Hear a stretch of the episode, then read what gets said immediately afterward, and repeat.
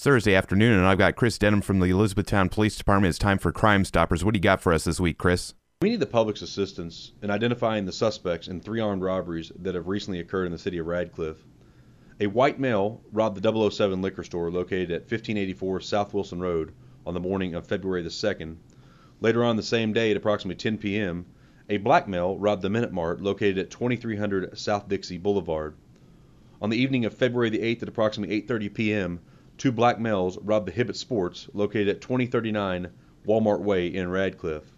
Anyone with any information on any of these armed robberies are asked to call the Radcliff Police Department at 270-351-4470 or they can call Hardin County Crime Stoppers at 1-800-597-8123 or they can visit p3tips.com. If you go the Crime Stoppers route, any information that you share will be totally anonymous, and if your tip leads investigators to the suspects in any of these cases, you are eligible for a cash reward of up to $1,000 depending on the circumstances surrounding the case.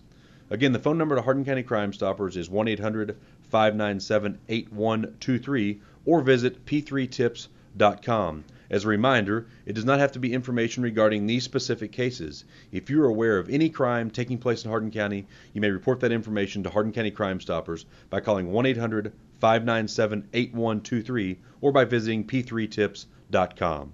As always, Chris, thank you for everything that you and everybody at the EPD do. If you have any information about this or any other crimes, you can contact Crime Stoppers. You can also go to their website, p3tips.com. This is Crime Stoppers on Quixie 98.3.